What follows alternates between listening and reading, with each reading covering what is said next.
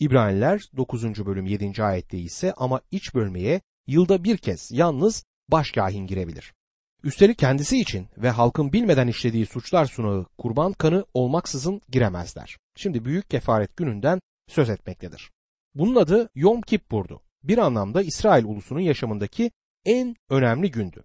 Bugün başkahin ulusun günahları için en kutsal yere giriyordu ve bunu yaptığından ötürü ulus bir sonraki yıl için kabul ediliyordu. Büyük başkahinimiz bugün bizim için en kutsal yere Tanrı'nın huzuruna girmiştir.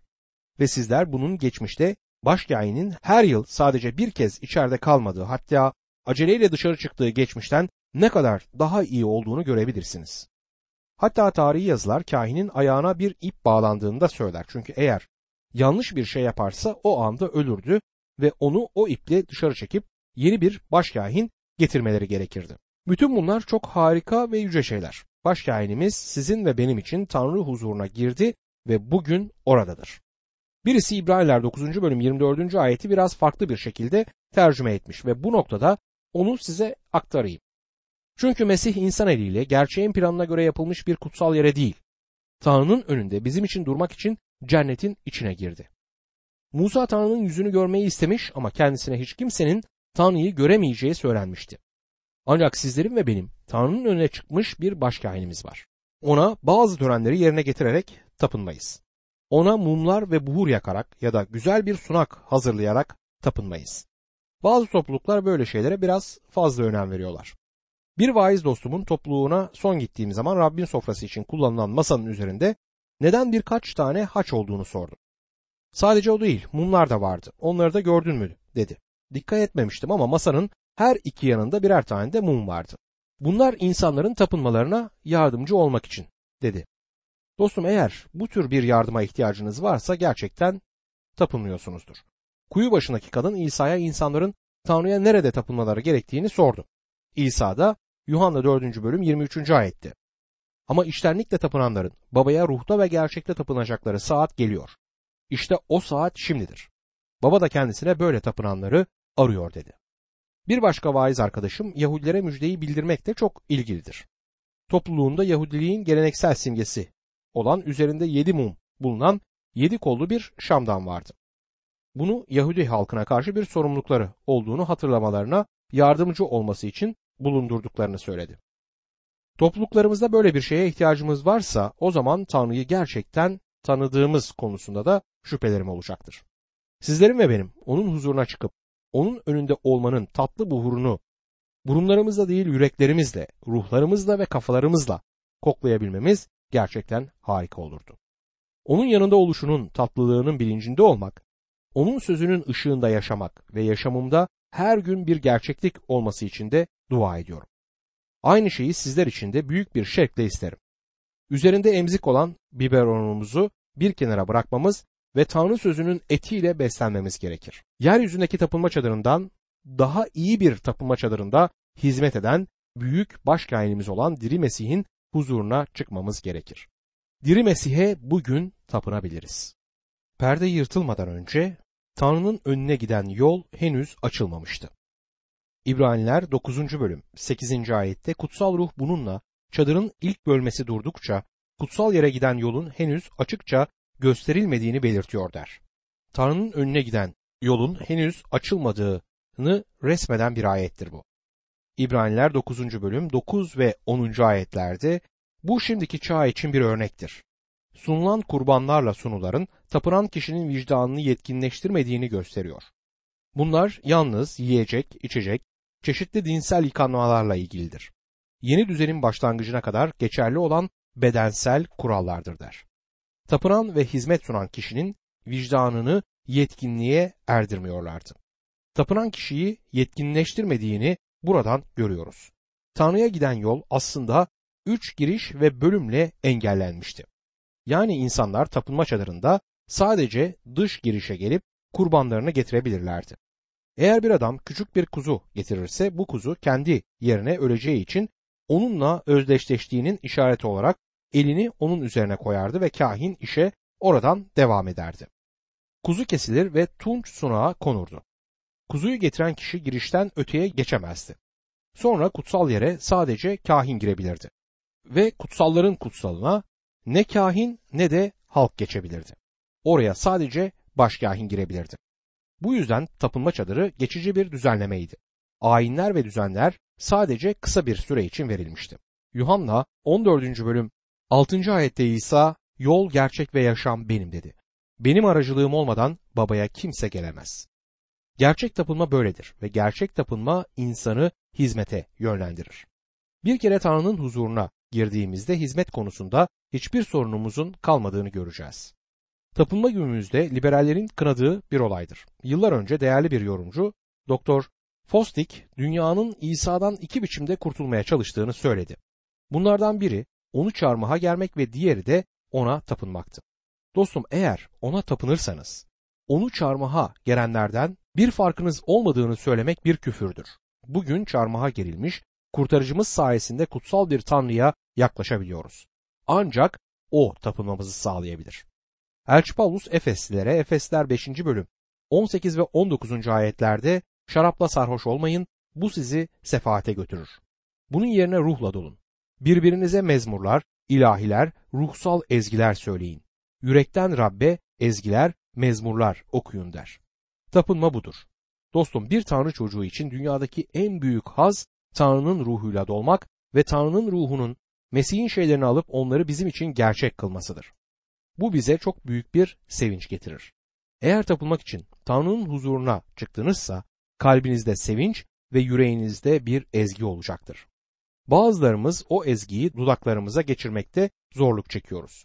Bazen ben de bu alanda zorluk çektim ama kalbimde olduğu kesindir. Ona tapınmak harika. Cennetteki tapınma çadırından daha aşağı düzeyde olan yeryüzündeki tapınma çadırı hakkında söylediklerimi özetleyeyim. Yeryüzündeki tapınma çadırı hakkında gördüklerimiz şunlar. İlk olarak yeryüzündedir. Bu dünyasal bir tapınma çadırıydı. Yani yeryüzündeki malzemelerden, maddi şeylerden yapılmıştı. Burada yeryüzünde kurulmuştu. İkinci olarak gelecek şeylerin bir gölgesiydi. Hiçbir zaman gerçek değildi. Çoğumuz olayları karıştırıyoruz. Dönüp tapınma çadırı hakkındaki ayetleri okur ve o dünyasal tapınma çadırını ilgi odağı haline getiririz. Ama en iyi haliyle sadece bir gölgeydi. Cennette olan gerçeğin bir resmiydi. Üçüncü olarak insanlar ona erişemiyordu. Oraya giremezdiniz. Eğer o zamanlarda yaşayan bir İsrailli olsaydınız koşarak Tanrı'nın huzuruna çıkamazdınız. İlk olarak girişte durdurulurdunuz. Orada bir kurban sunmanız gerekirdi ve daha ileriye de gitmenize izin verilmezdi. Kahin sizin için hizmet ederdi. Ancak günümüzde bizler bir inanlar kahinliğiyiz ve her birimiz Tanrı'nın önüne çıkabiliriz. Bu büyük ayrıcalıklarımızdan birisi. Çünkü Mesih perdeyi ortadan ikiye yırtmıştır. Tanrı'nın huzuruna, Tanrı'nın yüzünün önüne çıkmıştır. Oradadır dostum ve bizim için orada. İsrailler eski antlaşmanın altında o ayrıcalığa sahip değillerdi. Ve bir başka nokta ise geçici olmasıdır. Ama Rab İsa Mesih yolu sonsuzluk boyunca açık tutacaktır. Benim onu sonsuzluk boyunca kendim için açık tutacak birine ihtiyacım olduğuna inanıyorum. Yeryüzündeki tapınma çadırı sadece geçici bir düzenlemeydi. Bir başka nokta ise insanların yüreklerini değiştirmekte etkin olmamasıdır. Bu her şeyden çok vurgulamayı istediğim noktadır. Yeryüzündeki tapınma çadırının insanların yaşamlarını değiştirmekle ilgisi yoktu. Ama bugün Mesih'e gelebilirsiniz ve o sizin yaşamınızı değiştirebilir. Sadece o sizin ruhta ve gerçekte tapınabilmenize yardım edip onu sizin yaşamınızda gerçek kılabilir. Günümüzde birçok insan bir nevi toplantıcılık oynar. Tıpkı küçükken evcilik oynadığımız gibi. Büyümüş ve saçları beyazlamış bir sürü Mesih inanlısı tanıyorum ve hala toplantıcılık oynuyorlar. Komite toplantılarına giderler, heyetteler, bazıları koroda ilahi söyler ve bazıları da pazar okulu derslerinde öğretmenlik yapar. Karıncalar gibi çalışırlar ve hemen hemen de onlar kadar etkinler. Tanrı'ya hizmet ettiklerini düşünen pek çok insan var. Dostum, ona tapınana dek ona asla hizmet edemezsiniz. İbraniler 9. bölüm 11. ayet ama Mesih gelecek iyi şeylerin baş kâhini olarak ortaya çıktı. İnsan eliyle yapılmamış yani bu yaratılıştan olmayan daha büyük, daha yetkin çadırdan geçti diyor. Burada daha üstün bir kurban bize sunulur.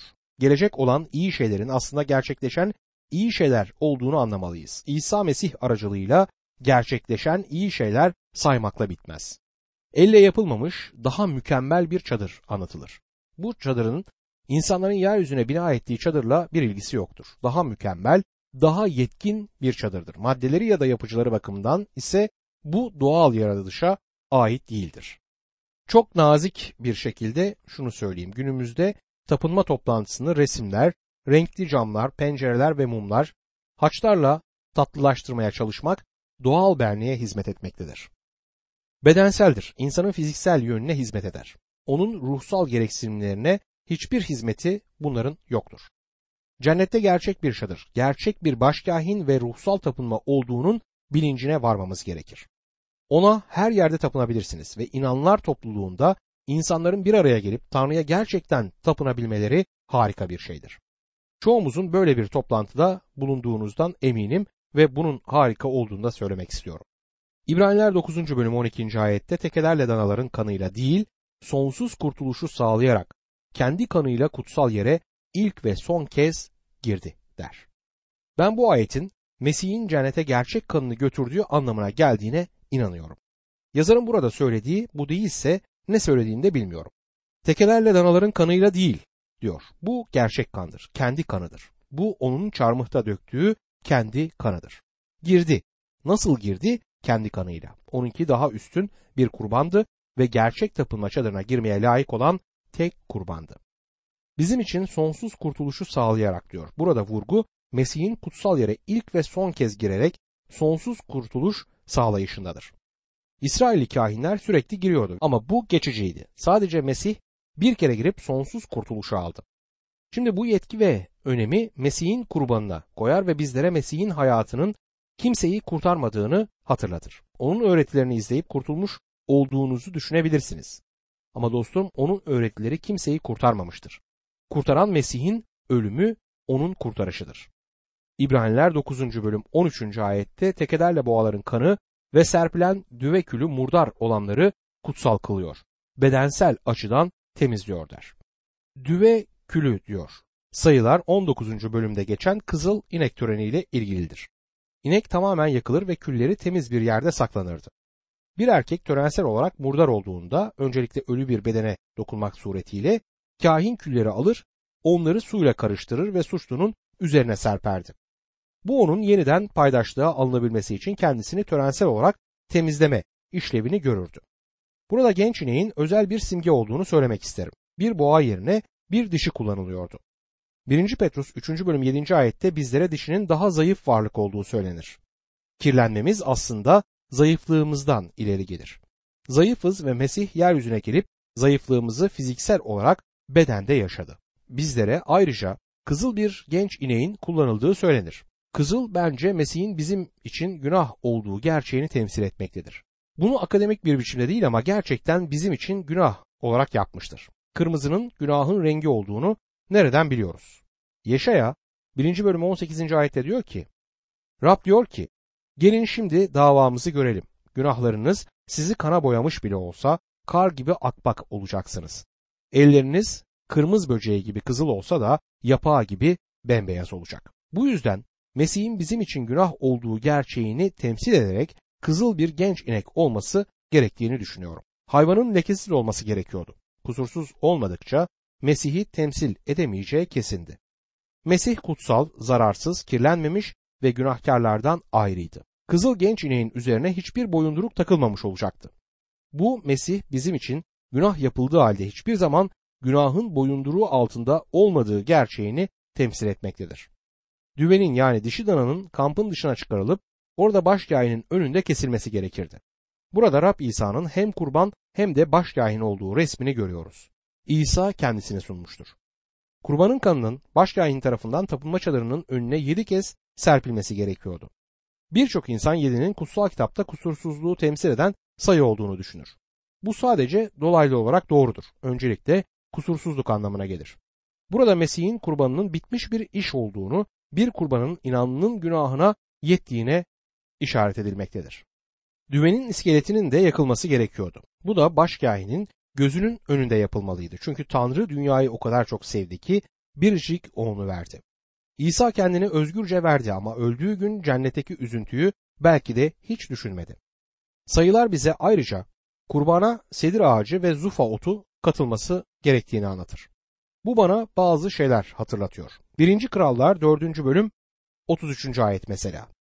Lübnan sedir ağacından duvarlarda biten mercan köşküne kadar bütün ağaçlardan söz ettiği gibi hayvanlar, kuşlar, sürüngenler ve balıklardan da söz edebiliyordu der Süleyman. Bütün ağaçları ve bitkilerin yaşamını yönetiyordu. Bir dentrolog gibiydi. Dentroloji ağaçlar ve bitkilerle uğraşan bir biyoloji dalıdır. Ve bu alanda bilinecek her şeyi biliyordu. Bu Isaac Watts'ın bütün doğal alem derken söylemek istediği noktadır. Bu yüzden bunun Rab İsa Mesih'in sadece insanlığı değil, bu dünyayı kurtardığından söz ettiğine de inanıyorum. Bizler günahtan ötürü lanetlenmiş bir dünyada yaşıyoruz ama bu dünya kurtarılacaktır. Bir gün kurtarılacak ve günah kaldırılacaktır. Bu bölümde bir süre sonra cennetin kendisinin bile temizlenmesinin gerektiği 23. ayette bizlere söylenir. Birisi aman Allah'ım cennette kirli ne var ki diyebilir. Evet. İlk başta günah orada Lucifer'ın asiliğini yönettiği yerde başladı. Bu yüzden Mesih'in kurbanı yeterliydi ve bütündü. Günahın değmiş olduğu Tanrı'nın yarattığı her şeyi içeren bitmiş bir işti. Isaac Watts şöyle yazıyor. Bütün doğal alem benim olsaydı bu çok küçük bir hediye olurdu. Böylesine hayret verici, böylesine yüce bir sevgi canımı, yaşamımı, her şeyimi benden ister. Düvenin yani dişi dananın küllerinin temiz bir yerde saklanması ve sonra kullanılırken suyla karıştırılması gerekiyordu. Bence su Tanrı sözünü temsil etmektedir. İnanlının yaşamındaki günahı ortaya çıkaran Tanrı sözüdür. Mesih'in kurbanı gelecek için kurtarış sizin ve benim kurtuluşumu sağlar. Ayrıca eski antlaşma zamanındaki insanların günahları için de kurtuluş sağlamıştır. Eski antlaşma kutsalları imanla kurtulmuşlardı. İbrahim imanla kurtuldu. Nasıl mı? Tanrı'ya inandı ve bir kuzu getirdi. Peki o kuzu yeterli miydi? Hayır. Sadece Mesih'i önceden canlandıran bir simgeydi. Mesih'in kurbanı geçmişi ve geleceği kapsar. İbraniler 9. bölüm 14. ayette öyleyse sonsuz ruh aracılığıyla kendini lekesiz olarak Tanrı'ya sunmuş olan Mesih'in kanının diri Tanrı'ya kulluk edebilmemiz için vicdanımızı ölü işlerden temizleyeceği ne kadar daha kesindir der. Hayvanların kanı törensel kirliliği temizleyebilirse Mesih'in kanının günahın suçluluğunu temizleyebileceği kesindir. Ne de olsa eğer boğaların ve keçilerin kanı yeterli olsaydı Mesih'in yeterli işi yapmak için hiçbir zaman kanını akıtması gerekmezdi. Vicdanınızı temizleyeceği diyor. Sayılar 19. bölümdeki kızıl inek töreni inanlının yaşamını ve inanlar olarak sizin ve benim sürekli temizlenmeye ihtiyacımız olduğunu temsil etmektedir. 1. Yuhanna 1. bölüm 7 ila 9. ayetler arasında ama ışıkta olduğu gibi biz de ışıkta yürürsek birbirimizle paylaştığımız olur ve oğlu İsa'nın kanı bizi her günahtan arındırır. Ama günahlarımızı itiraf edersek, güvenilir ve adil olan Tanrı günahlarımızı bağışlayıp bize her kötülükten arındıracaktır der. Gördüğünüz gibi Mesih'in kanı bedeni değil vicdanı temizler. Temizlenmesi gereken insanın vicdanıdır. Bizler onun tamamen bağışlama ve günahtan temizleme yetkisini kabul edip Mesih'in harikulade kurbanına girmeden gerçekten bir yere erişemeyiz. Tanrı sözü aracılığıyla uyandırılan vicdandır ama aynı zamanda bitmiş bir kurtuluşun üzerinde durmaktadır. Geceleri günahlarımızın tamamen bütünüyle bağışlandığını bilerek başımızı yastığımıza koyabiliriz. Tanrı ile doğru bir konumda olduğumuzu bilebiliriz. Çünkü Mesih aramızı düzeltmiştir. Oğlu yanlış bir şey yapıp babasına giderek kendisini bağışlamasını isteyen bir adamın hikayesini duymuştum. Babası oğluna gelip itiraf ettiğin için seni bağışlayacağım diyerek onu bağışlamış. Ama çocuk bir süre sonra yine gelip babasından kendisini bağışlamasını dilemiş. Babası tabii seni zaten bağışladım demiş. Çocuk tekrar tekrar gelmeye devam etmiş. Sonunda baba oğul devamlı gelip aynı şeyi söylemekten vazgeçmezsen seni döveceğim. Seni bağışladığımı söyledim demiş. Kaç kez kurtulduğumdan emin değilim diyen inanlar gördük. Ve sürekli olarak Rab'be giderler. Dostum bence seni zaten bağışladım. Eğer oğluma güvenirsen günahların bağışlanmıştır demektedir Tanrı. Buna inanıp Tanrı'nın sözünü dinlememiz gerekir. Vicdanınızı ölü işlerden temizleyeceği diyor. Ölü işler kurtulmak için yaptığınız işlerle ilgilidir. Bizler içinde yaşadığımız suçlar ve günahlardan ötürü ölüyüz ve ölü bir insan sadece ölü işler yapabilir. Ölü bir insanın diri işler yaptığını hiç duymadım. Böyle bir şey olamaz. Kurtuluşumuzu kazanmak için yaptığımız her şey ölü bir iştir. İyi işler hiçbir zaman kurtuluşun nedeni değil, sonucu olmuştur. Diri Tanrı'ya kulluk edebilmeniz için vicdanınızı ölü işlerden temizleyin diyerek yazar sözlerine devam eder. Kulluk etmek olarak kullanılan sözcük aslında tapınmaktır. Diri Tanrı'ya tapınmak için tapınma ve hizmet el eledir. Tanrı'ya tapınmadan ona hizmet edemezsiniz. Ona hizmet etmeden de tapınamazsınız. Bugün Tanrı için hiçbir şey yapmayan tembel bir kutsal gördüğümde onun kurtuluşunu değil tapınmasını sorgularım. Tanrı'ya gerçekten tapınıyor mu? Eğer onun önünde hayranlık ve övgüyle yere kapanıyorsanız ayağa kalkıp onun için bir şeyler yaparsınız. Bunu bana verilen kutsal kitabıma da yazdım. Ruhumu kurtarmak için iş yapmam. Bu işi Rabbim yapmıştır ama Tanrı'nın sevgili oğlunun sevgisi için bir köle gibi çalışmak istiyorum.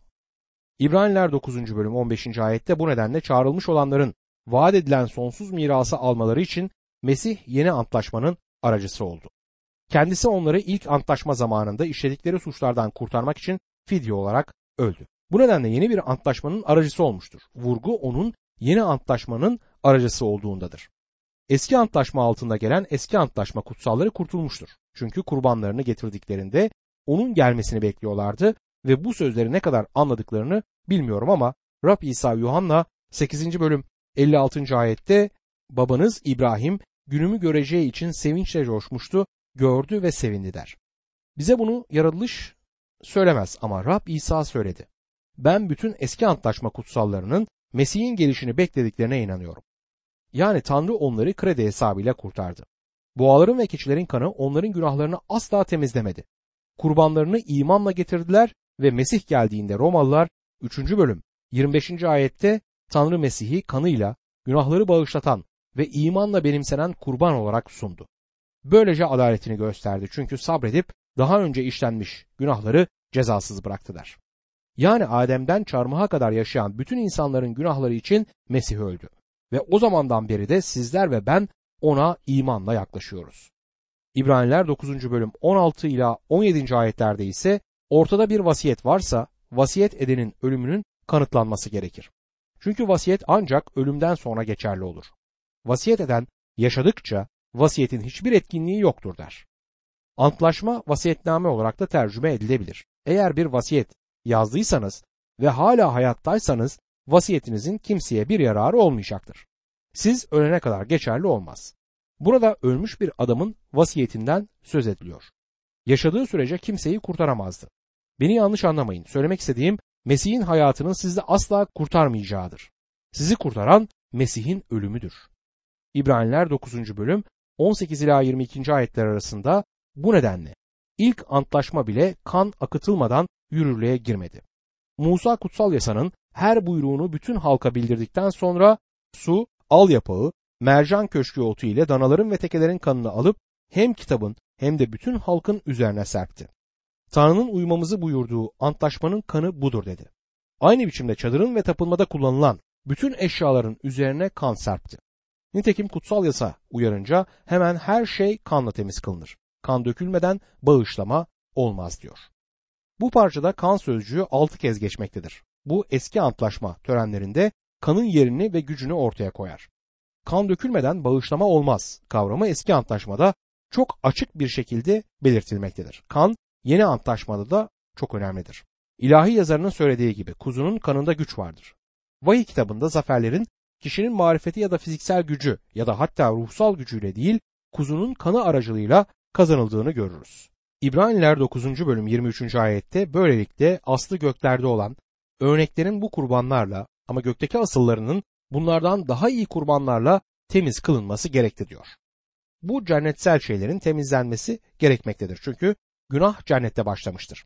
11. ayette bunu görüyoruz. Boğaların ve keçilerin kanı hiçbir zaman cennette dökülmemişti. Bunun kaba bir şey olacağını inkar edemeyiz. Ancak bizler Mesih'in kanının cennette olduğuna inanıyoruz ve bu hiç de kaba bir olay değil. İbraniler 9. bölüm 24. ayette çünkü Mesih asıl kutsal yerin örneği olup insan eliyle yapılan kutsal yere değil ama şimdi bizim için Tanrı'nın önünde görünmek üzere asıl göğe girdi der. Yeryüzündeki tapınma çadırı sadece bir örnekti. Gerçeği cennettedir.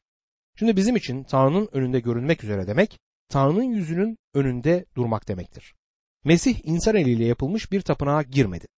Ruhsaldır ama aynı zamanda gerçektir. Bizleri kurtarmak için yeryüzünde öldü.